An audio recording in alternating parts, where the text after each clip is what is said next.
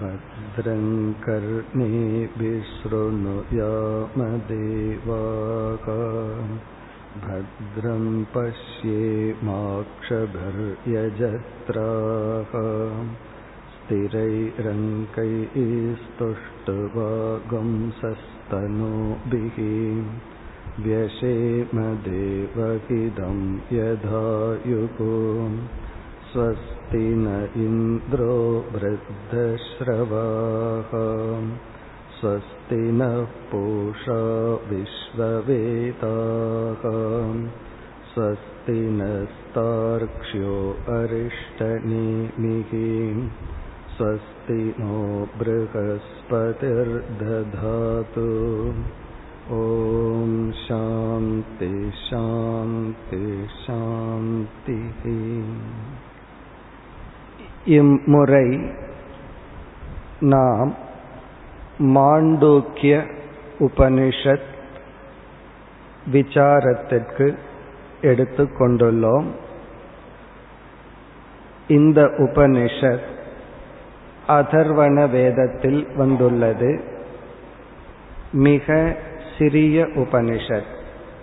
பன்னிரண்டு மந்திரங்கள் கொண்ட இந்த உபனிஷத் ஓம் என்ற சொல்லை எடுத்துக்கொண்டு அந்த சொல்லின் துணை கொண்டு நாம் அனுபவிக்கின்ற ஜாகிரத் சொப்னம் சுஷுப்தி என்ற மூன்று அனுபவங்களை ஆதாரமாக எடுத்துக்கொண்டு இந்த அவஸ்தா அவஸ்தா திரய விவேகத்தின் மூலம் ஆத்ம தத்துவத்தை விளக்குகின்ற உபனிஷத். இது சிறிய உபனிஷத்தாக இருந்தாலும் பிரம்ம தத்துவத்தை மிக அழகாக விளக்குகின்ற உபனிஷத் அதே சமயத்தில் மிக ஆழ்ந்த கருத்துடன் விளக்குகின்ற ஒரு உபனிஷத். இந்த உபனிஷத் அதர்வண வேதத்தில் வந்துள்ளது. நாம் ஏற்கனவே அதர்வண வேதத்தில் உள்ள முண்டக உபனிஷத் கைவல்ய உபனிஷத் இவைகளையெல்லாம் பார்த்துள்ளோம். ஒவ்வொரு முறை உபனிஷத்தை பார்க்கும் பொழுது உபனிஷத் என்ற சொல்லிற்கு பொருளை பார்ப்போம். இறுதி பொருள் பிரம்ம வித்யா அல்லது ஆத்ம வித்யா. உபனிஷத் என்ற சொல்லுக்கு அர்த்தம் வந்து பிரம்ம வித்யா பிரம்ம ஞானம் அல்லது ஆத்ம ஞானம். ஆனால் எப்படி இந்த பொருள் வருகிறது என்று பல விஷய அர்த்தத்தில் பல கோணத்தில் பார்க்கலாம். இந்த உபனிஷத் என்ற ஒரு சொல்லை உப நீ ஷத் என்று பிரிக்கின்றோம். உப நீ ஷத் உப என்ற சொல்லுக்கு பல பொருள்கள் உண்டு. நீ என்ற சொல்லுக்கும் பல அர்த்தங்கள். ஷத் என்ற சொல்லுக்கு மூன்று அர்த்தங்கள். இந்த மூன்று சொற்கள் பல அர்த்தங்களினுடைய காம்பினேஷன். விதவிதமாக போட்டு விதவிதமாக நாம் பொருள் பார்த்து கொண்டு வந்துள்ளோம். இறுதி அர்த்தம் பிரம்ம வித்யா. இப்ப இப்பொழுது ஒரு கோணத்தில் பொருள் பார்ப்போம். உப என்ற சொல்லுக்கு ஆத்மா என்ற ஒரு பொருள் எடுத்துக்கொள்கிறோம் உபன்னா மிக அருகில் என்பது பொருள். நமக்கு மிக அருகில் என்ன உண்டு என்று கேட்டால் முதல்ல ஒரு பொருளை சொல்லுவோம் பக்கத்தில் இருப்பவரை சொல்லுவோம். பிறகு நம்ம உடலை சொல்லலாம் மனதை சொல்லலாம். இப்படியே போயிட்டு இருந்தோம்னா எனக்கும் எனக்கு அருகில் இருக்கிற பொருளுக்கும் ஜீரோ டிஸ்டன்ஸ்ல என்ன இருக்கு என்றால் ஆத்மா. இப்ப உப என்றால் ஆத்மா. இந்த ஆத்ம தத்துவம் தான் வேதாந்தத்தினுடைய விஷயம் அல்லது உபனிஷத்துக்களினுடைய சப்ஜெக்ட் மேட்டர் ஆத்மா. எல்லா விஞ்ஞானங்களும் எல்லா சயின்ஸ் அதனுடைய சப்ஜெக்ட் மேட்டர் வந்து அனாத்மா. இந்த உலகத்தில் இருக்கிற ஏதோ ஒரு பிரின்சிபலை பற்றி பேசுறது மற்ற சயின்ஸ் வேதாந்தம் என்கின்ற சயின்ஸ் என்று சின்மயானந்தர் சொல்லுவார். அந்த வேதாந்தம் என்கின்ற நூல் அதனுடைய சப்ஜெக்ட் மேட்டர் வந்து கான்சியஸ் பிரின்சிபிள் சைத்தன்ய சுரூபமான ஆத்மா. நீ என்ற சொல் கீழே அமர்ந்து என்பதை குறிக்கின்றது. அதாவது ஒரு குருவிடம் செல்கின்ற சிஷ்யன் குருவுக்கு கீழே அமர்ந்து இந்த பாடத்தை பயில்கின்றான். இது வந்து தகுதியை குறிக்கின்றது. அதிகாரித்துவம். யார் எப்படிப்பட்ட தகுதியுடன் இந்த வித்யாவுக்கு வர வேண்டும்? இப்ப நீ என்ற சொல் அதிகாரித்துவத்தை குறிக்கின்றது. தகுதியை குறிக்கின்றது அல்லது மாணவனை குறிக்கின்றது. உப என்ற சொல் விஷயத்தை குறிக்கின்றது சப்ஜெக்ட் மேட்டர் அதாவது ஆத்மா. நீ என்ற சொல் எப்படி குருவை அணுக வேண்டும் என்ற முறையை குறிப்பதனால் நீ என்ற சொல் மாணவன் அல்லது இந்த ஞானத்துக்கு தகுதியானவனை குறிக்கின்ற சொல். ஷட் என்ற சொல் இந்த ஞானத்தின் பலனை குறிக்கின்றது. இந்த அறிவை அடைந்தால் சம்சார நாசம். துயரம் என்பது அழிந்து விடும். இப்ப ஷட்ங்கிற சொல் பலனை குறிப்பது நீ என்ற சொல் அதிகாரியை குறிக்கின்ற சொல் உப என்ற சொல் விஷயத்தை குறிக்கின்றது. இப்போ உப நீ ஷத் என்றால் ஆத்ம விஷயத்தை இப்படிப்பட்ட தகுதியுடைய மாணவன் அடைந்தால் கிடைக்கின்ற பலன் மோக்ஷம் அல்லது சம்சார நிவர்த்தி. கடைசியா நமக்கு கிடைக்கிறது ஆத்ம ஞானம் அல்லது பிரம்ம ஞானம் நமக்கு தெரியும் ஒவ்வொரு வேதத்தினுடைய இறுதி பகுதியில் உபனிஷத்துக்கள் அமைந்துள்ளன. இந்த உபனிஷத்துக்கு மாண்டூக்கிய உபனிஷத் என்று பெயர். ஒவ்வொரு உபனிஷத்துக்கும் ஒரு பேர் இருக்கு. கடோபனிஷத் முண்டகோபனிஷத் கேனோபனிஷத்துனெல்லாம் நம்ம படிச்சிருக்கோம். மாண்டூக்கிய உபனிஷத்துன்னு ஏன் பெயர் வந்தது? அது நம்மாக யூகித்து கொள்ளலாம். சிலதுக்கெல்லாம் காரணம் கிடையாது. அது அப்படி வந்துள்ளது. மண்டூக்கக என்றால் ஃப்ராக் தவளை. தவளை வந்து நம்ம மாதிரி நடந்து போகாது. அது அப்படியே தாவி தாவி தான் போகும்.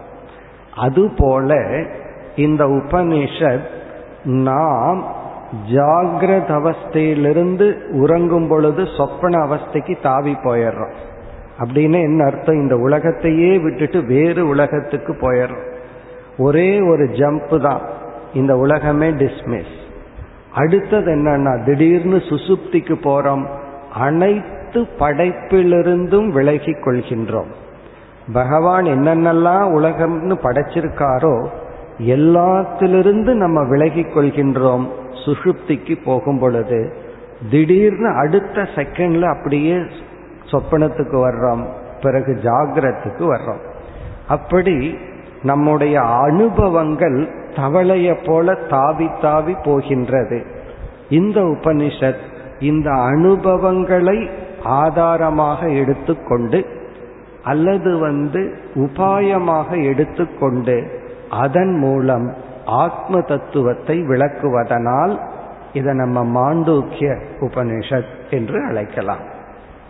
இப்ப முதலில் இந்த உபனிஷத் எப்படி அமைந்துள்ளது என்று சுருக்கமாக பார்த்துவிட்டு சாந்தி பாடத்தை பார்த்துவிட்டு உபனிஷத்திற்குள் செல்லலாம். பனிரெண்டு மந்திரங்கள் கொண்ட இந்த உபனிஷத் முதல் இரண்டு மந்திரங்கள் வந்து பிரதிஜா மந்திரங்கள். பிரதிஜா மந்திரம் அப்படின்னு சொன்னா என்ன செய்ய போறோம் அப்படின்னு சொல்றதுக்கு பேரு பிரதிஜா உறுதிமொழின்னு சொல்லலாம் பிராமிஸ் அப்படின்னு சொல்லலாம். கீதையில பல இடங்கள்ல பகவான் நான் இந்த அறிவை சொல்ல போகிறேன் ஒரு இன்ட்ரடக்ஷன் கொடுத்துட்டு ஆரம்பிப்பார். அப்படி முதல் மந்திரம் வந்து ஓம் என்ற தத்துவத்தை எடுத்துக்கொண்டு விசாரம் செய்ய போகிறோம். இந்த உபநிஷத்து ஓங்கார விசாரம் செய்யப்படுகிறது என்ற ஒரு அறிமுகம். ஓங்காரத்தை அறிமுகப்படுத்தி ஓங்கார விசாரம் நடைபெறப் போகிறது. இரண்டாவது மந்திரம் ஆத்ம விசாரம் நடைபெறப் போகிறது அப்படிங்கிற ஒரு பிரதிஜா ஒரு இன்ட்ரடக்ஷன் இவ்விதம் முதல் இரண்டு மந்திரங்களில் முதல் மந்திரம் ஓங்கார விசாரம் நடைபெறப் போகிறது. ஓங்கார விசாரம் இப்பொழுது எடுத்துக்கொள்ளப்படுகிறது அப்படின்னு ஒரு அறிமுகம். இரண்டாவது மந்திரத்தில் ஆத்ம விசாரம் இப்பொழுது எடுத்துக்கொள்ளப்படுகிறது என்ற ஒரு அறிமுகம். அப்படி இரண்டாவது மந்திரத்தில் அந்த அறிமுகம் செய்யும் பொழுது அயம் ஆத்மா பிரம்ம என்ற ஒரு மகா வாக்கியமே வந்து விடுகிறது. அப்ப இரண்டாவது மந்திரம் மகா வாக்கியத்துடன் ஒரு அறிமுகம் செய்யப்படுகிறது. பிறகு என்ன ஆகின்றது மூன்றாவது மந்திரத்திலிருந்து ஏழாவது மந்திரம் வரை ஆத்ம விசாரம் நடைபெறுகிறது. அது இரண்டாவது மந்திரத்தில் அறிமுகப்படுத்தப்பட்டிருந்தாலும் முதலில் எடுத்துக்கொள்கின்ற விசாரம் ஆத்ம விசாரம் இங்க ஆத்ம விசாரம்னா நம்மை பற்றிய விசாரம். ஆத்ம விசாரம்னா நம்மையே நாம் விசாரம் செய்தல். நம்ம கேள்விப்பட்டிருப்போம். ரமண மகரிஷியினுடைய நான் யாருங்கிற விசாரம். அதுதான் ஆத்ம விசாரம் அது வந்து மூன்றாவது மந்திரத்திலிருந்து ஏழாவது மந்திரம் வரை. பிறகு எட்டாவது மந்திரத்திலிருந்து பன்னிரெண்டாவது மந்திரம் வரை ஓங்கார விசாரம். ஓங்கிற சொல்லை எடுத்துக்கொண்டு அந்த சொல்லை உடைத்து எப்படி அணுவ பிளக்கிறமோ அதுபோல ஓங்காரத்தை பிளந்து அதற்குள்ள ஒரு விசாரம். அது ஓங்கார விசாரம். அது எட்டிலிருந்து பனிரெண்டு வரை. உண்மையிலேயே இரண்டு விசாரமும் ஒன்றுதான். இருப்பினும் ஓங்காரத்தை ஆதாரமா வச்சுட்டு விசாரம். இங்க ஆத்ம விசாரத்துல அது ஒன்றை ஆதாரமாக வைத்துக்கொண்டு விசாரம். இதுதான் இந்த உபனிஷத். இப்ப முதல் மந்திரம் ஓங்காரத்தை அறிமுகப்படுத்தி ஓங்கார விசாரம் நடைபெற உள்ளது என்ற ஒரு வாக்கியம். இரண்டாவது மந்திரம் ஆத்ம விசாரம் நடைபெறப் போகிறது. அந்த ஆத்மாதான் பிரம்ம தத்துவம் என்ற ஒரு மகா வாக்கியம். மூன்றாவது மந்திரத்திலிருந்து ஏழாவது மந்திரம் வரை ஆத்ம விசாரம் கடைசி எட்டிலிருந்து பனிரெண்டு வரை ஓங்கார விசாரம். இதுதான் இந்த உபனிஷத்தினுடைய வடிவமைப்பு. இது சிறிய உபனிஷத்தாக இருந்தாலும் இந்த உபனிஷத்தை சங்கரருடைய குரு கோவிந்த பகவத் பாதர் அவருடைய குரு கௌடபாதர். அப்ப கௌடபாதருங்கிறது சங்கரருடைய குருவினுடைய குரு. அவர் என்ன செய்துள்ளார்? இந்த பனிரெண்டு மந்திரங்களுக்கு இருநூத்தி இருபத்தி இரண்டு ஸ்லோகங்களில் விளக்கம் எழுதியுள்ளார். இந்த பன்னெண்டு மந்திரத்துக்கு அவர் எழுதின விளக்கம் வந்து இருநூத்தி இருபத்தி ஐந்து ஸ்லோகம். அதை நான்கு அத்தியாயங்களாக பிரித்து இந்த உபனிஷத்தை விளக்கியுள்ளார். அந்த ஸ்லோகத்தை நம்ம பரம்பரையில காரிகை என்று அழைக்கின்றோம். கௌடபாதர் காரிகை. அதற்கு சங்கரர் விளக்கம் எழுதியுள்ளார். தன்னுடைய குருவினுடைய குரு எழுதிய இருநூத்தி இருபத்தஞ்சு ஸ்லோகத்துக்கும் இந்த உபனிஷத்துக்கும் சங்கரர் விளக்கம் எழுதி உள்ளார் அந்த சங்கரர் எழுதிய விளக்கத்தை நம்ம சம்பிரதாயத்துல பாஷ்யம் என்று சொல்வோம். இந்த இருநூத்தி இருபத்தி ஐந்து ஸ்லோகங்கள் எப்படி அமைந்துள்ளது என்றால் நான்கு அத்தியாயங்கள் முதல் அத்தியாயத்திற்கு ஆகம பிரகரணம் என்று பெயர். ஆகம பிரகரணம் என்றால் இந்த பனிரெண்டு மந்திரங்களை நேரடியாக விளக்குகின்றார். முதலில் சில ஸ்லோகங்கள்ல ரெண்டு மந்திரத்தை விளக்குவார். பிறகு சில ஸ்லோகங்கள்ல சில மந்திரத்தை விளக்குவார். அப்படி இந்த மந்திரங்களையே கௌடபாதர் விளக்குகின்ற பகுதி தான் ஆகம பிரகரணம். இதற்குள்ள உபனிஷத்தினுடைய விளக்கம் முடிவடைந்து விடுகிறது. பிறகு இரண்டாவது அத்தியாயம் வைதத்திய பிரகரணம். வைதத்தியம் என்றால் மித்யா என்று பொருள். வைதத்தியம்னா மித்தியா மித்தியா என்றால் எந்த ஒன்று அனுபவத்திற்கு இருக்கின்றதோ ஆனால் அறிவுபூர்வமாக ஆராய்ந்தால் அப்படி ஒரு பொருள் இல்லையோ அது மித்தியா இதைத்தான் நம்ம விளக்கமா பார்க்க போறோம். இப்ப மித்தியான்னா அனுபவத்துக்கு இருக்கு. ஆனா உண்மையில் இல்லை. இங்க ஒரு முரண்பாடு இருக்கு. கான்ட்ரடிக்ஷன் இருக்கு. இல்லாதது எப்படி அனுபவத்துக்கு வரும்? பொதுவா இல்லாதது அனுபவத்துக்கு வராதே. அதுதான் சாமானிய நியதி. சாமானிய நியதி என்னன்னா இருக்கிறத அனுபவிப்போம் இல்லாததை அனுபவிக்க மாட்டோம். ஆனால் சில விதி விளக்கா சில சமயம் இல்லாததையும் அனுபவிப்போம். சூரியனுடைய உதயம் ஆகாசத்தினுடைய நீல வர்ணம் கடலினுடைய நீல கலர் இதெல்லாம் உண்மையிலேயே இல்லை ஆனா அனுபவிக்கிறோம். காணல் நீர் உண்மையிலேயே இல்லை ஆனா அனுபவிக்கிறோம். அப்படி எது இல்லையோ அது அசத். எது இருக்கோ அது சத். எது இல்லை ஆனா அனுபவிக்கிறோமோ அது மித்தியா. இந்த வேதாந்தத்துல இந்த மூணு கான்செப்ட் புரிஞ்ச வேதாந்தமே முக்கால் பகுதி புரிஞ்ச மாதிரி. எது இல்லையோ அது அசத். எது இருக்கோ அது சத். எது உண்மையில் இல்லையோ ஆனா அனுபவிக்கிறோமோ அது மித்தியா. கௌடபாதர் என்ன செய்கின்றார் தன்னுடைய இரண்டாவது சாப்டர் பிரகரணத்தில் இந்த ஜெகத் மித்தியா என்ற தன்மை உடையதுன்னு நிரூபிக்கிறார். அதுதான் வைதத்திய பிரகரணம். இந்த வைதத்திய பிரகரணத்துல இந்த முழு உலகமுமே நம்ம வந்து உலகத்துல சில உதாரணம் சொல்றோம். காணல் நீர் நீல ஆகாசம் இதெல்லாம் சொல்றோம். கௌடபாதர் என்ன பண்றார்? இந்த உலகமே எடுத்துக்கொள்றார். இந்த உலகமே உன்னுடைய அனுபவத்தில் இருக்கு. அதை நம்ம யாரு இல்லைன்னு சொல்லல. ஆனால் விசாரித்து பார்த்தால் அப்படி ஒன்று இல்லை. இந்த கருத்தை தன்னுடைய இரண்டாவது பிரகரணத்தில் நிலைநாட்டுகின்றார்.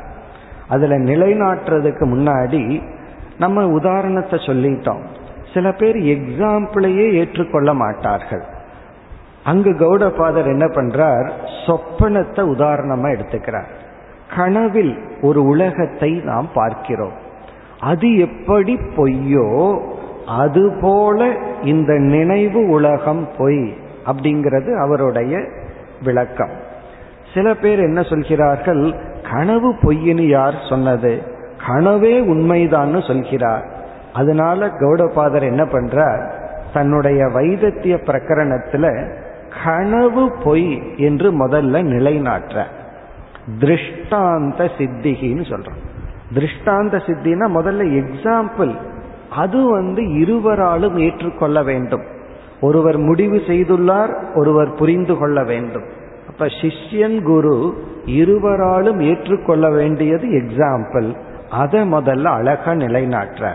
இப்ப கனவுக்கும் நம்ம பார்க்கிற விழிப்பு வாழ்க்கைக்கும் என்னென்ன ஒற்றுமைகள் இருக்கு என்னென்ன வேற்றுமைகள் இருக்கு எப்படி கனவுங்கிற உலகம் பொய் அப்படிங்கறதெல்லாம் நிலைநாட்டுற.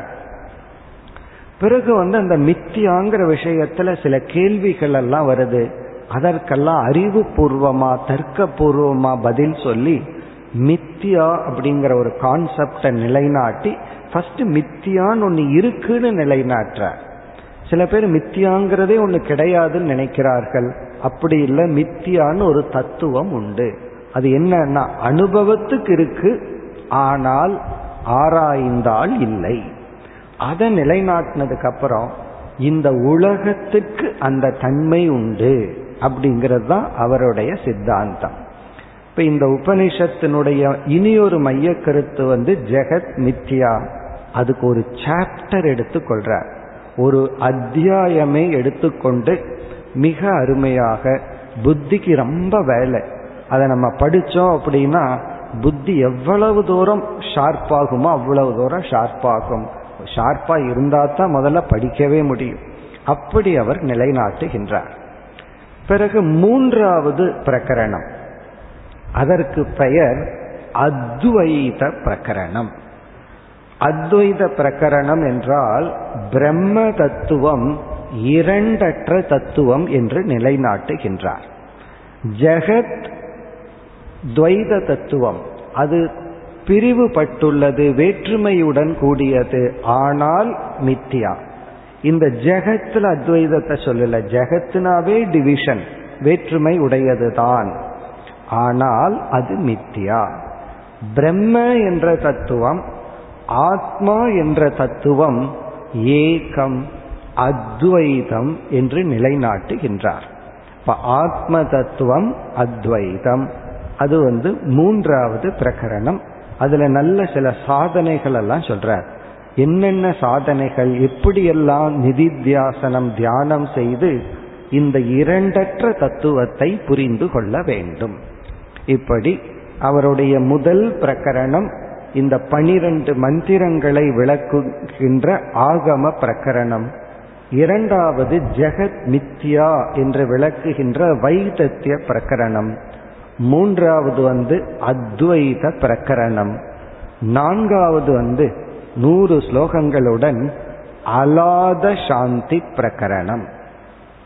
அலாத சாந்தி பிரகரணம்னு ஒரு டாபிக் அலாதம் என்றால் தீ பந்தம் நம்மெல்லாம் ஒரு பீரியட்ல ஒரு அந்த காலத்துல இருந்தது.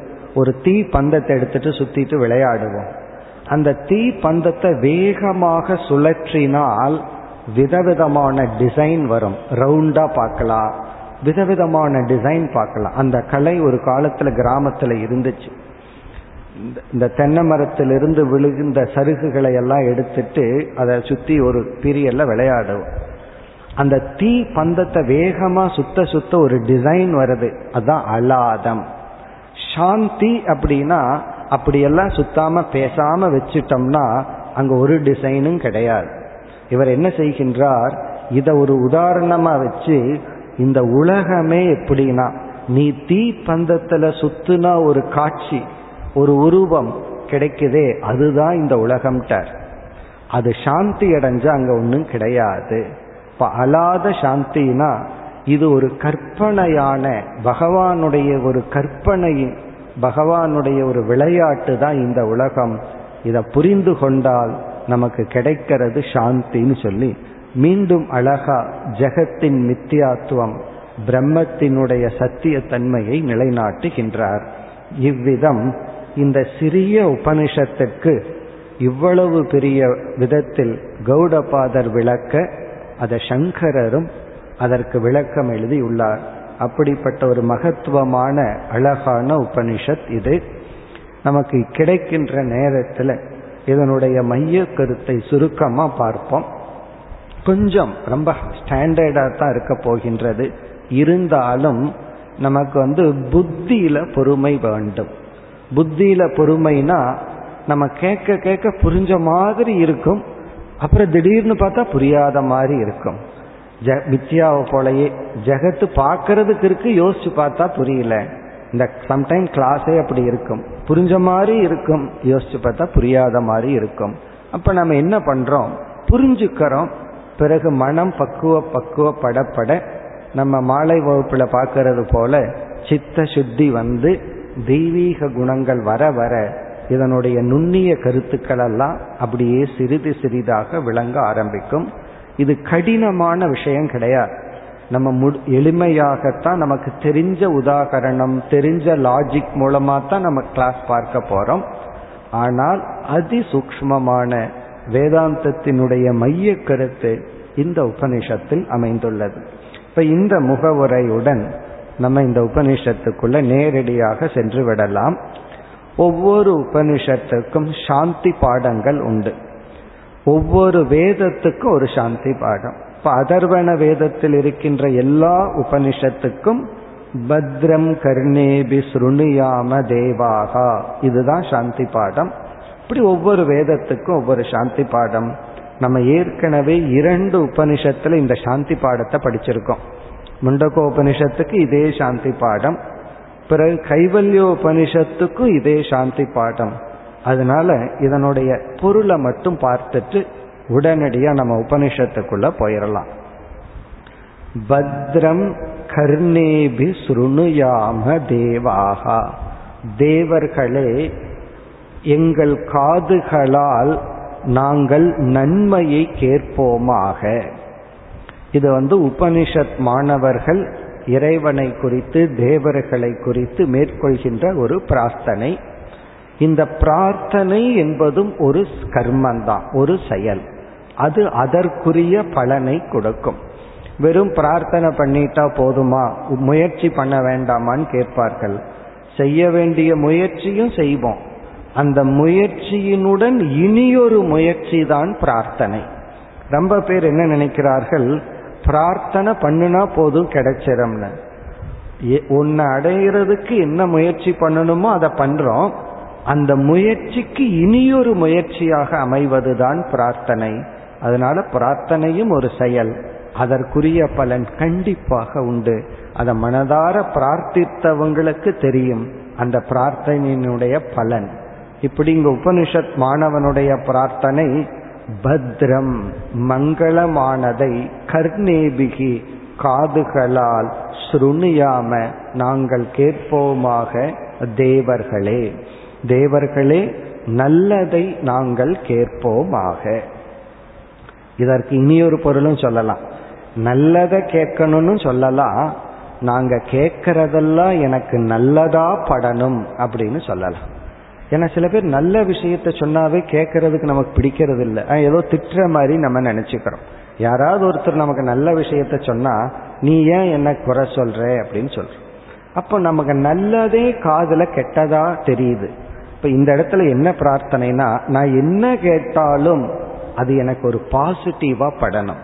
பத்திரமாக எனக்கு பட வேண்டும். இப்ப நல்லதை கேட்போமாக அல்லது நல்லதாக நாங்கள் அதை பொருள்படுத்துவோமாக அப்படின்னு இது மைண்டுக்கு போயிருது. நான் கேட்கறதெல்லாம் அது ஒரு சாதனையா பாசிட்டிவா நான் பொருள்படுத்துவேன் ஆக இப்ப யாரோ ஒருத்தர் நம்ம திட்டுறாங்கன்னு வச்சுக்குவோமே. அதை வந்து நம்ம வந்து அதை அபத்திரம் நினைக்கிறோம் அது வந்து அமங்கலம் அப்படின்னு நினைக்கலாம். அல்லது அப்படி நம்மை திட்டுவதன் மூலம் என்னை பக்குவப்படுத்துகின்றார் அப்படின்னு நினைக்கலாம். அப்படி நல்லதை கேட்போமாக நல்லதாகவே எங்கள் காதில் விளட்டும் பிறகு பத்ரம் பஷ்யேம அக்ஷிபிகி யஜத்ராகா. யஜத்ராகனா ஒரு விதமான தேவதைகளுக்கு பெயர் தேவர்களே கண்களால் நல்லதை பார்ப்போமாக. அக்ஷிபிகினா கண்களால் பத்ரம் பஷ்யம நல்லதை பார்ப்போமாக. அல்லது பார்க்கிறதெல்லாம் எங்களுக்கு நல்லதாக தெரியட்டும். அதுவும் உண்மைதான். ஒரு பொருளை பார்க்கிறோம். அந்த பொருளை வந்து நம்ம வந்து விகாரமாகவும் பார்க்கலாம். அல்லது வந்து ஈஸ்வரனாகவும் பார்க்கலாம். இந்த பொருள்ல மாற்றம் கிடையாது. பார்க்கிற கண்ணில் தான் நமக்கு மாற்றம். எந்த பொருளும் போகத்துக்குரிய பொருள் அல்ல. எல்லாமே ஈஸ்வரனுடைய சொரூபம். அப்ப நல்லதை பார்ப்போமாக அல்லது பார்க்கிறதெல்லாம் எங்களுக்கு நல்லதாக தெரியட்டும். ஸ்திரைஹி அங்கைஹி உறுதியான உறுப்புகளுடன் மாணவன் சொல்றான் எங்களுக்கு ஆரோக்கியம் தேவை. பெரிய லட்சியம் நம்ம முன்னாடி இருந்தா தான் உடம்பினுடைய ஹெல்த்தினுடைய வேல்யூவே தெரியும். நம்முடைய லட்சியங்கள் ரொம்ப சின்னதா இருந்தா உடம்பினுடைய ஆரோக்கியத்தினுடைய மதிப்பு நமக்கு தெரியாது. லட்சியம் ரொம்ப பெருசா இருந்தா நமக்கு ஆரோக்கியத்தினுடைய வேல்யூ தெரியும். அதனால தான் நம்ம பார்க்கலாம் இந்த ஆன்மீகத்துக்குள்ள வந்த ஆரம்பத்துல வர்றவர் பலர் உடல் ஆரோக்கியத்துக்கே கொஞ்சம் வருஷம் முயற்சி செய்யறத பார்க்கிறோம் காரணம் என்ன? முதல்ல உடம்பினுடைய ஹெல்த்தினுடைய வேல்யூ அப்பதான் தெரியும். அதனுடைய மதிப்பு அப்ப தெரியும். அப்படி ஸ்திரைகி அங்கைகி உறுதியான உறுப்புகளுடன் அதாவது உடல் ஆரோக்கியத்துடன் துஷ்டு வாம்சக தனூபிகி வேத மந்திரங்களால் நல்ல ஸ்லோகங்களால் மந்திரங்களால் தேவர்களாகிய உங்களை புகழ்ந்து கொண்டும் புரிந்து கொண்டும் துஷ்டு வாம்சகனா உங்களை அர்ச்சித்து கொண்டும் வணங்கிக் கொண்டும் எது ஆயுகு தேவகிதம் விஷேம எங்களுக்கு எவ்வளவு ஆயுள் இறைவனால் கொடுக்கப்பட்டுள்ளதோ அவ்வளவு ஆயுள் பூர்ணமாக நாங்கள் உயிர் வாழ்வோமாக. அப்படின்னா எங்களுக்கு அபமிருத்தியுன்னு ஒன்று வந்து விடக்கூடாது. அபமிருத்யு என்றால் நமக்கு வந்து பிராரப்த கர்மத்தில் எவ்வளவு ஆயில் அலாட் பண்ணியிருக்கோ அது சம்டைம் மாறுவதற்கு வாய்ப்பு இருக்காம். ஆக்சிடென்ட் அல்லது ஏதாவது ஒரு நோய் இந்த மாதிரி காரணத்தினால நமக்கு கிடைச்ச ஆயில் இன்பிட்வீன் கிடைக்காம போறதுக்கும் வாய்ப்பு இருக்கு. அப்படியெல்லாம் வேண்டாம். எங்களுக்கு பூர்ண ஆயில் தேவை. எக்ஸ்ட்ராவெல்லாம் உங்களிடம் கேட்கல. எவ்வளவு ஆயில் எங்களுக்கு அலாட் பண்ணியிருக்கோ அதை மட்டும் கொடுத்தா போதும். அது எப்படி கொடுக்கணும்னா ஆரோக்கியமான உடலுடன் எங்களுக்கு அது தேவை. இப்ப ஆரோக்கியமான உடலுடன் எங்களுக்கு கொடுக்கப்பட்டுள்ள முழு ஆயுளை நாங்கள் அனுபவிப்போமாக. ஸ்வஸ்தின இந்திரோ விருத்தஸ்ரவாகா இனி ஒவ்வொரு தேவதையை அழைத்து ஸ்வஸ்தி நன்மை இந்திரா எங்களுக்கு நன்மையை கொடுங்கள். எங்களுக்கு இன்பம் வேண்டாம் பதவி வேண்டாம் பணம் வேண்டாம் புகழ் வேண்டாம் நன்மையை எங்களுக்கு கொடுங்கள். விருத்தஸ்ரவாகன புகழ் பெற்ற இந்திரா நீ எனக்கு நன்மையை கொடு. ஸ்வஸ்தின பூஷா விஸ்வவேதாகா. அனைத்தையும் அறிகின்ற சூரிய தேவனே விஸ்வவேதாகனா அனைத்தையும் பிரகாசிக்கின்ற சூரிய தேவா எங்களுக்கு நீ மங்களத்தை கொடு. அப்படின்னா எனக்கும் அறிவை கொடு பிரகாசமான புத்தியை கொடு. ஸ்வஸ்தினஸ்தார்க்ஷோ அரிஷ்டநேமிகி. தார்க்ஷகன கருட தேவன் அரிஷ்டநேமிகின தடையின்றி செல்கின்ற கருட தேவா நீ எங்களுக்கு மங்களத்தை கொடு. அப்படின்னா நீ தடையின்றி செல்வது போல் நானும் என்னுடைய சாதனையில் தடையின்றி செல்ல வேண்டும். சில பேர் நல்ல நோக்கத்துடன் ஒரு சாதனையை ஆரம்பிப்பார்கள். ஏதாவது தடை வந்து அவர்களால் பின்பற்ற முடியாமல் போலாம். அப்படி நான் ஒரு சாதனையை ஆரம்பித்தால் நீ எப்படி தங்கு தடையின்றி செல்கின்றாயோ அதுபோல் என்னுடைய வாழ்க்கை செல்ல வேண்டும். ஸ்வஸ்தினோ பிருகஸ்பதிர் ததாது. புத்திக்கு அதிபதியாக இருக்கின்ற பிருகஸ்பதி நீ எங்களுக்கு மங்களத்தை நன்மையை அருளட்டும். இப்ப பிருகஸ்பதி கிட்ட இருந்து புத்திய கேட்கிறோம். நல்ல புத்தி கிடைக்கட்டும் நல்ல ஆரோக்கியம் கிடைக்கட்டும் நல்லதையே கேட்போம் நல்லதையே பார்ப்போமாக. என்ற ஒரு பிரார்த்தனை. நம்ம வந்து கர்ம காண்டத்திலிருந்து ஞான காண்டத்துக்கு சிட்டானம்னா அல்லது வந்து வெறும் இறைவனை வழிபடுறதிலிருந்து ஆன்மீகத்துக்குள்ள நம்ம ஷிஃப்ட் ஆகணும் அப்படின்னா நம்ம பிரார்த்தனை பண்றதுக்கு பெஸ்ட் என்னன்னா உபனிஷத் பிரேயர்ஸ் உபனிஷத்தில் உள்ள பிரார்த்தனைகள் தான் மிக அழகான பிரார்த்தனைகள். ஒவ்வொன்றும் நமக்கு லட்சியத்தை ஞாபகப்படுத்தும். இந்த இது போன்ற பிரார்த்தனைகளை நம்ம மனசுக்குள்ள சொல்லும் பொழுது இது வெறும் பிரார்த்தனையா மட்டும் அமைவதில்லை. இந்த பிரார்த்தனைகள் நம்ம எரியாமல் நம்முடைய இலக்கை நமக்கு ஞாபகப்படுத்தி கொண்டே இருக்கும். ஒரு ரிமைண்டர் போல எப்படி உடை ருத்ராட்சம் இதெல்லாம் நமக்கு லட்சியத்தை ஞாபகப்படுத்துறது போல இந்த பிரார்த்தனைகளும் நம்முடைய இலக்கை பாதையை ஞாபகப்படுத்துவது போல் அமைகின்றது. இனி நம்ம உபனிஷத்திற்குள் நேரடியாக நுழைவோம். ஏன்னா நமக்கு பன்னிரண்டு மந்திரங்கள் தான் இருக்கு. அட்லீஸ்ட் இந்த உபனிஷத்துல எல்லா மந்திரத்தையும் நம்ம பார்த்து ஒவ்வொரு சொல்லுக்கும் பொருள் பார்க்க முடியும். சிறிய மந்திரங்கள் தான். இப்போ முதல் மந்திரத்திற்கு நாம் போகின்றோம். இந்த முதல் மந்திரத்தின் சாராம்சம் ஓங்கார விசாரம் செய்யப்பட உள்ளது என்கின்ற ஒரு அறிமுகம். முதல் மந்திரத்தை பார்த்தால் ஓமித்யேததக்ஷரம் இதகம் சர்வம் தஸ்ய உபவியாக்கியானம் பூதம் பவத் பவிஷ்யதிதி சர்வம் ஓங்கார ஏவ யச்சான்யத்ரிகாலாதீதம் ததபி ஓங்காரக ஏவ. இதுதான் முதல் மந்திரம். இப்போ முதல் வாக்கியமே ஓமித்யேதத் இதகம் சர்வம். ஓம் இது ஏதது. ஓம் என்ற இந்த சொல் இதம் சர்வம். இவை அனைத்தும். இப்போ இந்த இந்த வாக்கியம் என்ன செய்கிறதுனா ஓம் என்ற சொல்லை இந்த உலகத்துடன் சமப்படுத்துகிறது. இது ஒரு ஈக்குவேஷன் ஈக்குவேஷன்னா இதுவும் இதுவும் சமம் அப்படின்னு சொல்றது. ஓம் இது ஏதத். ஓம் என்ற சொல்லானது இந்த உலகம். இப்ப முதல் வாக்கியம் என்னன்னா ஓம் ஈக்குவல் டு ஜெகத். ஓம் என்பது இந்த உலகம். பிறகு ஓமித் ஏதத் இதகம் சர்வம் தஸ்ய உபவியாக்கியானம். அந்த ஓங்காரத்தினுடைய விசாரமானது இப்பொழுது துவங்குகின்றது. இப்போ ஓம்ங்கிற ஒரு சொல் இந்த உலகத்தோடு சமப்படுத்தப்பட்டு அடுத்த பகுதியில் இந்த ஓங்கார விசாரம் இப்பொழுது துவங்குகிறது. பூதம் பவத் பவிஷ்யத் இதி. அதாவது இவை அனைத்தும்னு சொன்னா இப்ப இருக்கிறது மட்டும் ஓங்காரம் அல்லவா?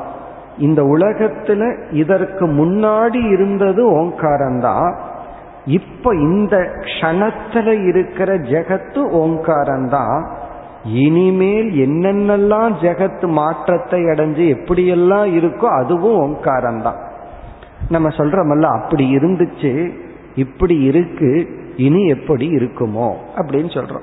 எல்லா விஷயத்திலையும் அப்படி சொல்லுவோம். அந்த காலத்துல நீ அப்படி இருந்த இப்ப இப்படி இருக்கு இனிமேல் எப்படி இருக்கிறையோ?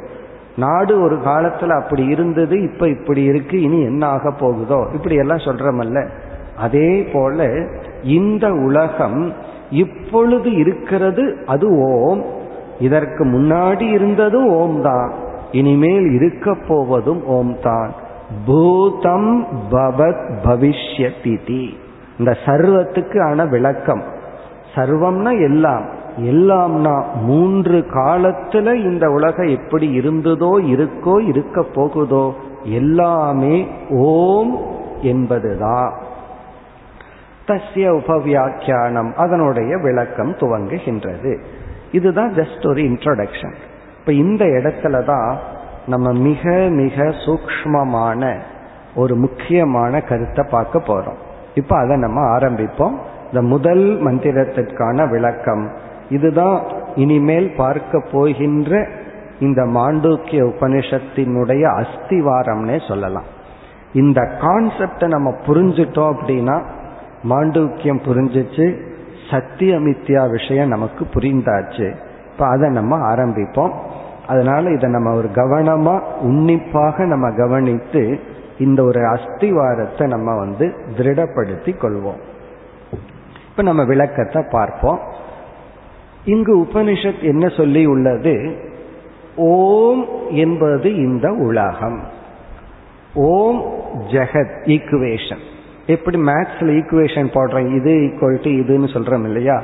அதே போல இங்க கொடுக்கப்பட்டுள்ள ஈக்குவேஷன் வந்து ஓம் என்ற சொல்லும் உலகமும் சமப்படுத்தப்பட்டுள்ளது. இது ஒரு சமன்பாடா இருக்கு. ஓம் ஈக்குவல் டு ஜெகத். இனி என்ன சொல்கிறது? இனி இந்த ஓங்கார விசாரத்தை பண்ண போறோம் அப்படின்னு சொல்லி உள்ளது. இனி நம்ம விசாரத்திற்குள்ள போறோம். இந்த உலகத்தை நம்ம பார்க்கிறோம். பார்த்து சில சமயம் ஒரு பொருளை சரியா புரிஞ்சுக்குவோம். ஒரு பொருளை நம்ம தப்பாவும் புரிஞ்சுக்குவோம். கண்ணு கொஞ்சம் சரியில்லை அப்படின்னா ஒரு பொருளை நம்ம தவறாகவும் புரிஞ்சுக்குவோம். அல்லது அந்த பொருளை அப்படியேவும் பார்க்கலாம். அதனால இப்ப நம்ம வந்து திருஷ்டி துவயம் திருஷ்டி துவயம்னு சொன்னா இரண்டு விதமான திருஷ்டி அல்லது பார்வை. ஒரு பார்வை வந்து யதார்த்த திருஷ்டி. யதார்த்த திருஷ்டினா அங்க பொருள் எப்படி இருக்கோ அப்படியே பார்க்கறது அப்படியே புரிஞ்சுக்கிறது.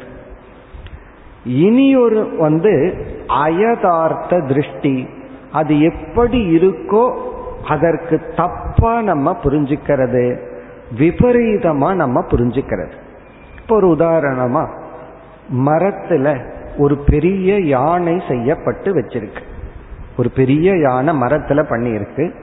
அந்த யானையினுடைய தும்பிக்கைக்குள்ள சில ஸ்பிரிங் எல்லாம் கொடுத்து அப்படியே தும்பிக்கை ஆடுற மாதிரி எல்லாம் இருக்கு. இப்போ ஒரு பெரியவர் வந்து பார்க்கிறார். பார்த்த உடனே அவர் யானையை ரசிக்கிறார். அப்படியே காது ஆடுற மாதிரி தும்பிக்கை ஆடுற மாதிரி எல்லாம் உள்ள ஸ்பிரிங் எஃபெக்ட் கொடுத்து ஆனால் மரத்தில் செய்யப்பட்ட யானையினுடைய கலர் தந்தத்துக்கு என்ன கலரோ யானைக்கு என்ன கலரோ அதெல்லாம் கொடுத்து அழகான ஒரு தேக்கு மரத்தில் யானை செய்யப்பட்டுள்ளது. அப்ப அந்த பெரியவர் வந்து அந்த யானையை பார்த்து இரண்டு பண்றார். அந்த யானை செய்யப்பட்ட வேலைப்பாட்டையும் ரசிக்கிறார். அது எவ்வளவு அழகா செய்யப்பட்டுள்ளதுங்கிறார். பிறகு அதனுடைய ஒர்த்தை பார்க்கிறார். இந்த மரத்துல செஞ்சது. அந்த அறிவோட பார்க்கிறார். ஒரு குழந்தை அந்த யானைய பார்க்குது. அந்த குழந்தை யானையாக மட்டும்தான் பார்க்குது. அதனால அதுக்கு ஒரு பயம் ஏற்படுது. இது வந்துருமோ? அது நின்றுட்டு இருந்தாலும் பரவாயில்ல. யானையை போல வேற தும்பிக்கையை அசைச்சிட்டு இருக்கு அப்ப அந்த குழந்தைக்கு அதை பார்த்த உடனே ஒரு பயம் அது உயிருடைய ஒரு ஜீவன் என்னை வந்து துயரப்படுத்தும் சக்தியை உடைய ஒரு ஜீவனா அந்த குழந்தை பார்க்குது. இப்ப வந்து இந்த குழந்தையிடம் ஒரு திருஷ்டி இருக்கு ஒரு பார்வை. பெரியவரிடம் குழந்தையோட அப்பாவிடம் ஒரு பார்வை இருக்கு. இப்படி ஒரே ஒரு பொருள் வஸ்து ஏகம் திருஷ்டி துவயம். இதுதான் நம்ம மனசுல பதிய வேண்டிய கருத்து.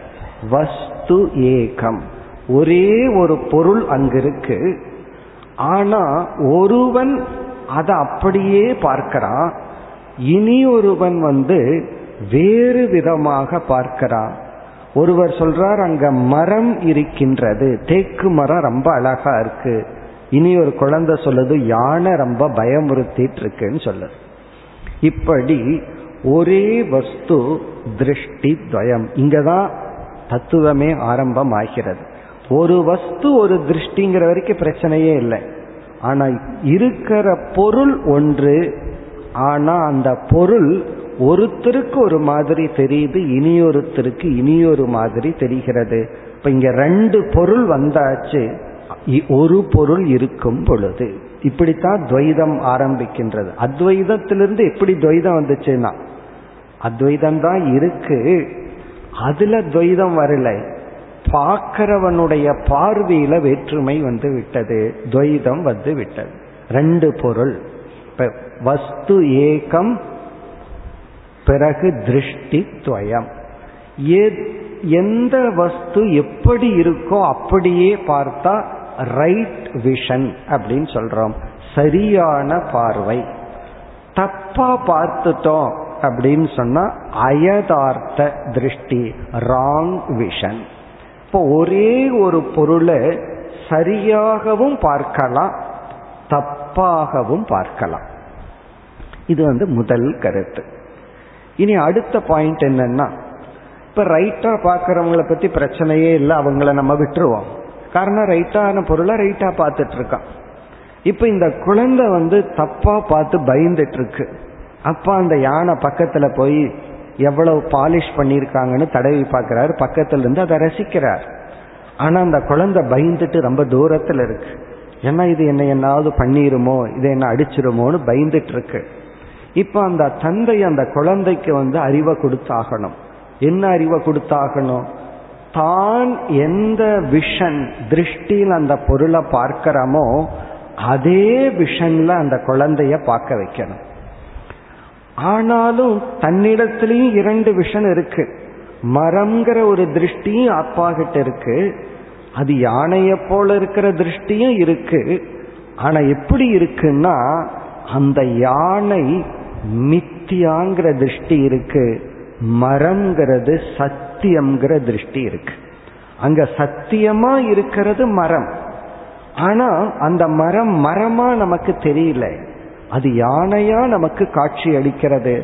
இந்த யானையா தெரியறது பொய் ஆனா அனுபவத்துல இருக்கு. மரமா இருக்கிறது தான் உண்மை. அப்போ யாரிடத்துல சத்திய திருஷ்டி இருக்கோ அவர்களிடத்திலையும் யானைங்கிற திருஷ்டி இருக்கு. ஆனா யானைங்கிற திருஷ்டி அப்பா கிட்ட இருந்தாலும் அப்பா ஏன் துயரப்படல? அந்த யானைங்கிற திருஷ்டி பொய் என்ற ஞானத்துடன் யானைய பார்க்கிறார். மரம்ங்கிறது உண்மைங்கிற ஞானத்துடன் பார்க்கிறார். இப்ப இந்த குழந்தை அதை பார்க்கும் பொழுது அதுக்கு ஏக திருஷ்டி அது யானை அப்படிங்கிறத மட்டும் பார்க்குது. இதுக்குள்ள இனியொரு ரகசியம் என்னன்னா இந்த குழந்தை அதை யானைன்னு பார்க்கும் பொழுது அப்பா பார்த்துட்டு இருக்கிற மரத்தை இந்த குழந்தை பார்க்குதா இல்லையா? அப்பா வந்து எந்த மரம் தேக்கு மரத்தை பார்த்துட்டு இருந்தாரோ அந்த மரத்தை இந்த குழந்தை பார்க்குதா இல்லையான்னா அந்த மரத்தையும் இந்த குழந்தை பார்த்துட்டு தான் இருக்கு. ஆனால் மரம் என்ற ஞானம் இல்லை. இது மரம்ங்கிற அறிவில்லாம அந்த மரத்தை பார்த்துட்டு இருக்கு இந்த அறிவின்மையினுடைய விளைவு இது மரங்கிற ஞானம் மறைக்கப்பட்டதனால் இந்த குழந்தைக்கு யானை அப்படிங்கிற ஒரே ஒரு திருஷ்டி இருக்கு. அதனுடைய விளைவாக பயம் என்ற ஒரு அனுபவம் இருக்கு. இப்ப இதை நம்ம புரிஞ்சுட்டோம் அப்படின்னா இது வந்து நம்ம திருமூலர் சொன்ன அதே கருத்து தான் இதை நம்ம புரிந்து கொண்டால் இப்ப வந்து அந்த குழந்தைக்கு என்ன இருக்கு என்ன வேண்டும்? அது பிரம்மத்தை பார்க்கணும். பிரம்மம்னா இந்த இடத்துல சத்தியம் மரம். அத மரத்தை பார்க்கணுங்கிற அவசியம் இல்லை. ஏன்னா மரத்தை தான் பார்த்துட்டு இருக்கு நான் பார்த்துட்டு இருக்கிறது மரம்தான் அப்படின்னு புரிஞ்சுட்டா போதும். அதே போல இந்த உலகம் இந்த உலகம் இருக்கே விதவிதமான பஞ்சபூதத்திலான விதவிதமான வேற்றுமையுடைய துவைத பிரபஞ்சம் இருக்கே. இந்த துவைத பிரபஞ்சம் ஈக்குவல் டு அழகான யானை. இந்த துவைத பிரபஞ்சம் ஜெகத்துங்கிறது இந்த ஒரு யானைய போல. இந்த ஜெகத்தை பார்க்கும் பொழுது ஞானிகள் பிரம்மத்தை பார்க்கின்றார்கள். இந்த உலகத்தை பார்க்கும் பொழுது தந்தை எப்படி மரத்தை பார்க்கிறாரோ அதே போல ஞானிகள் பரம்பொருளை பார்க்கின்றார்கள். அவங்க பரம்பொருளை பார்க்கும் பொழுது வேற்றுமையை பார்க்கலையான்னு கேட்டால் வேற்றுமையையும் பார்க்கின்றார்கள். உலகத்துல எவ்வளவு துவைதம் வேற்றுமை இருக்கோ அதையும் பார்க்கிறார்கள். அதற்கு அப்பாற்பட்டு ஏக தத்துவமான அனைத்து யானைக்குள்ளும் இந்த ஒரே ம சிலை ஒரே பாறையில செஞ்ச சிலைன்னு சொல்றது போல ஒரே மரத்துல செஞ்ச இந்த யானைக்குள்ளும் அத்வைத ஏக தத்துவத்துடனும் இந்த துவைதத்தை அவர்கள் பார்க்கின்றார்கள். அஜானி இந்த உலகத்தில் பிரம்மத்தை மறந்து ஜெகத்தை மட்டும் பார்க்கின்றான்.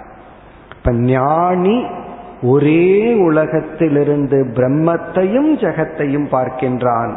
அஜானி சம்சாரி ஜெகத்தை மட்டும் பார்க்கின்றான். இந்த உலகத்தை மட்டும்தான் பார்க்கிறான். அப்படி பார்க்கும் பொழுது பிரம்மத்தை தேடுகின்றான். அல்லது பிரம்மத்தை அவன் பார்க்கவில்லை. அஜானி இந்த உலகத்தை பார்த்து பிரம்மத்தை மிஸ் பண்ணும்போது அவன் பிரம்மத்தை பார்த்துட்டு இருக்கானா இல்லையான்னா அவனும் பிரம்மத்தை தான் பார்க்கிறான். எப்படி குழந்தை யானைய பார்க்கும் பொழுது மரத்தை பார்க்கலையான்னு கேட்டா என்ன சொல்றோம் நம்ம? மரம் இல்லாமல் யானை ஏது? இப்ப மரத்தை தான் பார்க்கிறான். மரங்கிற புத்தி அவனுக்குள் தோன்றவில்லை. யானை மட்டும் அவனுடைய புத்தியில இருக்கு.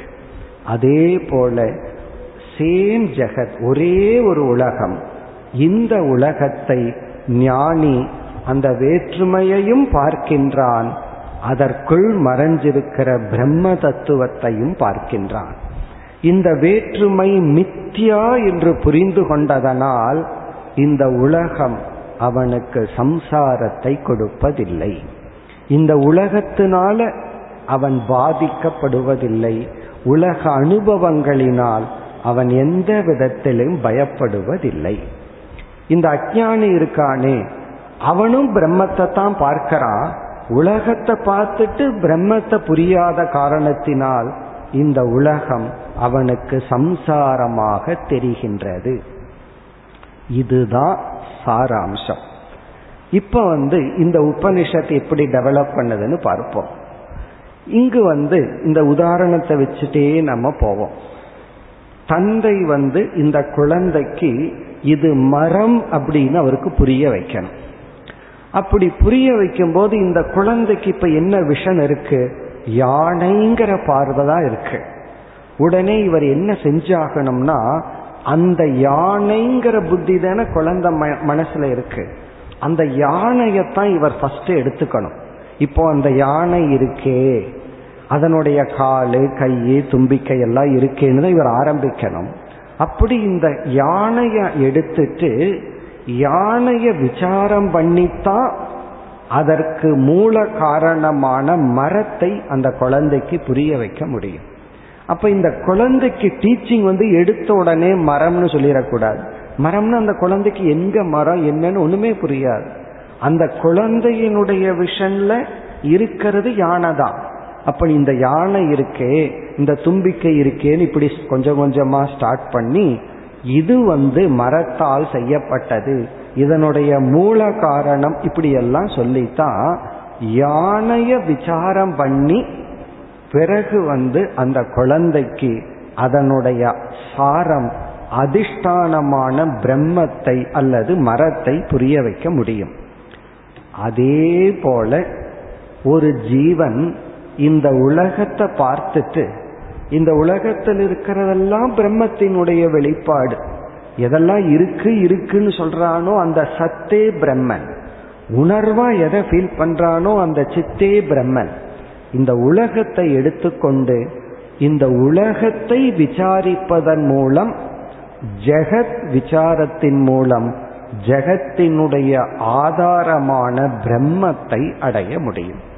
எப்படி யானையை விசாரிப்பதன் மூலம் யானையினுடைய ஆதாரமான மரத்தை பற்றிய ஞானத்தை கொடுக்க முடியுமோ அதே போல இந்த ஜெகத் விசாரத்தை மேற்கொண்டால் நாம் ஜெகத்துக்கு ஆதாரமாக இருக்கின்ற பிரம்மத்தை அல்லது ஆத்மாவை அடைய முடியும்.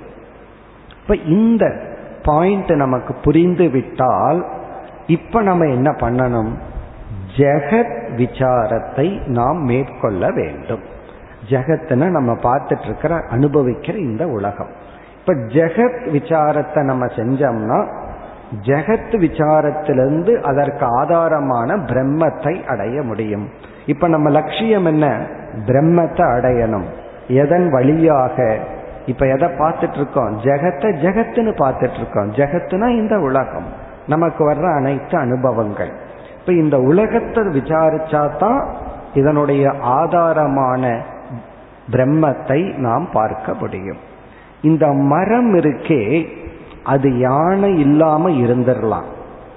ஏன்னா அந்த மரம் யானை ஆகிறதுக்கு முன்னாடி மரமா இருந்திருக்கு. ஆனா அந்த யானை இருக்கே அது மரம் இல்லாமல் இருக்க முடியாது. அப்படி பிரம்மன் ஜெகத் இல்லாம இருக்கலாம். ஆனா ஜெகத் பிரம்மன் இல்லாமல் இருக்க முடியாது. இந்த யானை மரத்தை சார்ந்துள்ளது. மரம் யானையை சார்ந்தில்லை. பிரம்மன் ஜெகத்தை சார்ந்தில்லை. ஜெகத் பிரம்மத்தை சார்ந்துள்ளது. அப்ப நம்ம என்ன பண்ணணும்னா எப்படியும் ஜெகத்துன்னு ஒண்ணு இருந்தா அது பிரம்மத்தை சார்ந்துதான் இருக்கு. அப்போ ஜெகத்து பொய்யாக இருந்த போதிலும் என்ன ஒரு சந்தேகம் வருது? நான் உண்மையை அடையணும். நீங்க எதுக்கு பொய்ய போய் அறிமுகப்படுத்துகிறீர்கள்? பொய்யான யானையை ஏன் நான் போய் விசாரம் பண்ணணும்? அதுதான் பொய்யாச்சேன்னா உண்மையான விசாரம் பண்றதுக்கு உண்மையை தெரிஞ்சாத்தானே பண்ண முடியும். எந்த விசாரமே தெரிஞ்சதுல இருந்து தானே ஆரம்பிக்க முடியும். இப்ப மரம்னா என்னன்னே அந்த குழந்தைக்கு தெரியாது. அப்ப எப்படி நம்ம வந்து மரத்திலிருந்து விசாரத்தை ஆரம்பிப்பது? அது இப்ப யானையா தெரிஞ்சிட்டு இருக்கு அதனால யானையிலிருந்து தான் மரத்துக்கு போக முடியும். நமக்கு பிரம்ம விசாரம் பண்ணணும்னா நமக்கு தெரிகிறது ஜெகத்து தானே. எப்படி பிரம்மத்தை விசாரம் பண்ண முடியும்? ஆகவே ஜெகத்தை தான் நாம் விசாரம் செய்ய வேண்டும். இப்ப ஜெகத்தை விசாரம் பண்ணோம்னா ஜெகத்தினுடைய ஆதாரமான பிரம்மத்தை அடைவோம். இது ஃபர்ஸ்ட் ஃபர்ஸ்ட் மேஜர் பாயிண்ட் முதல் கருத்து என்னவென்றால் இந்த உலகை நாம் ஆராய்ந்தால் இந்த உலகம் முழுமையாக எதை சார்ந்துள்ளதோ அதை அடைவோம். யானையை ஆராய்ந்தால் யானை முழுமையாக சார்ந்துள்ள மரத்தை உணர்ந்து கொள்வோம். இனி அடுத்த பாயிண்ட்டுக்கு வரும். இங்க உபனிஷத் என்ன பண்ணியிருக்கு? ஜெகத்தை விசாரம் செய்ய போகிறோம்னு சொல்லியிருக்கணும். ஏன்னா நம்ம பார்த்த முதல் பாயிண்ட் படி ஜெகத்தை விசாரம் பண்ணாதானே பிரம்மத்தை அடைய முடியும். ஏன்னா ஜெகத்து தானே நமக்கு தெரிஞ்சிட்டு இருக்கு அதன் மூலியமாகத்தான் பிரம்மத்துக்கு போகணும். அதனால தான் பிரம்ம எவ்வளவு இம்பார்ட்டண்ட்டோ அவ்வளவு முக்கியம் மித்தியாவும் மித்தியாவான ஜெகத்து அவ்வளவு முக்கியம். ஏன்னா அது மூலியமா தான் சத்தியத்துக்குள்ள போக முடியும். அப்ப இங்க உபனிஷத் என்ன சொல்லி இருக்க வேண்டும்? இப்பொழுது ஜெகத் விசாரம் ஆரம்பம் ஆகிறதுன்னு சொல்லி இருக்கணும் எதற்கு? பிரம்மத்தை அடைய. ஆனா இங்க உபனிஷத் என்ன பண்ணியிருக்கு? ஓங்கார விசாரம் ஆரம்பம் ஆகிறது ஓங்கார விசாரம் பண்ண போறன்னு உபனிஷத் சொல்லிடுது. பிறகு என்ன சொல்லுது? அந்த ஓங்காரம் தான் உலகம். இப்ப என்ன பண்ணது? உலகத்தை விசாரம் பண்றதுக்கு பதுவா ஓங்காரத்தை விசாரம் பண்ணது. காரணம் என்னன்னா ஓங்காரமும் உலகமும் சமப்படுத்தப்பட்டு விட்டது. இங்க உபனிஷத்து என்ன பண்ணிடுச்சுன்னா ஜெகத்தை விசாரிக்கிறதும் ஒண்ணுதான் ஓங்காரத்தை விசாரிக்கிறது ஒண்ணுதான். உண்மையிலேயே இந்த உலகத்தை விசாரிச்சு தான் பிரம்மத்துக்கிட்ட போகணும். நீ உலகத்தை விசாரிச்சாலும் ஒண்ணுதான் ஓங்காரத்தை விசாரிச்சாலும் ஒண்ணுதான் காரணம் ஓங்காரமும் உலகமும் ஒன்று என்று ஐக்கியப்படுத்தி விட்டது. இனி நம்ம அடுத்த ஒர்க் என்னன்னா எப்படி? எப்படி ஓங்காரமும் ஜெகத்தும் ஒன்று? அதை நம்ம இனி அடுத்ததா பார்க்க போறோம். இப்ப நம்முடைய அடுத்த கருத்து வந்து ஓம் என்ற சொல்லும் ஜெகத்தும் எப்படி ஒன்று? இந்த ரெண்டு ஒன்னா இருந்தா ஜெகத்தை வேணாலும் விசாரிக்கலாம் ஓங்காரத்தை வேணாலும் விசாரிக்கலாம். அதை நம்ம எப்படி பார்க்க போறோம் என்றால் இந்த ஓம் அப்படிங்கிற சொல்லு இருக்கே அது இப்ப ஜெகத்தோட ஒன்றாகி விட்டது. இந்த ஜெகத்தை நம்ம வந்து பல கோணங்கள்ல பிரிக்கலாம். இந்த உலகத்தை நம்ம அனுபவிச்சுட்டு இருக்கிற உலகத்தை பஞ்சபூதம்னு பிரிக்கலாம். பிறகு வந்து இருபத்தி நாலு தத்துவம்னு பிரிக்கலாம். அறுபத்தி நாலு தத்துவம்னு பிரிக்கலாம். எப்படி வேணாலும் பிரிக்கலாம். ஒரு கோணத்துல இந்த உலகத்தை நம்ம இரண்டா பிரிக்கிறோம். அதுதான் இந்த உபனிஷத்தினுடைய ஸ்பெஷாலிட்டி சில ஹாஸ்பிட்டல்ல ஸ்பெஷாலிட்டின்னு போடுவோமே. அதே போல இந்த உபனிஷத்தினுடைய ஸ்பெஷாலிட்டி என்னன்னா இந்த உலகத்தை எப்படி உபனிஷத் பிரிக்கிறதுனா உலகத்துக்கு இனி ஒரு சொல் பிரபஞ்சம். இந்த உலகம் பத பிரபஞ்சம் பதார்த்த பிரபஞ்சம்னு பிரிக்கப்படுகிறது. இந்த உலகம் பத பிரபஞ்சம் பதார்த்த பிரபஞ்சம்னு இந்த உலகத்தை பிரிக்கிறோம். பதம் அப்படின்னா சொற்கள். பதார்த்தம் அப்படின்னா பொருள்கள். இந்த உலகத்துல எத்தனை பொருள்கள் இருக்கோ அத்தனை சொற்கள். இங்க நம்ம எத்தனை பேர் இருக்கிறோமோ அத்தனை பேர் உருவம் இருக்கோ அத்தனை பெயர் இருக்கு. அதனாலதான் ஒரு ரிஜிஸ்டர்ல முப்பது பேர் இருந்தா அங்க முப்பது ஆள் இருக்காங்கன்னு அர்த்தம். அப்படி இந்த உலகம் இவ்விதம் பிரிக்கப்பட்டுள்ளது. மேலும் நாம் நாளை தொடர்போம் ॐ पूर्णमदपूर्णमिदं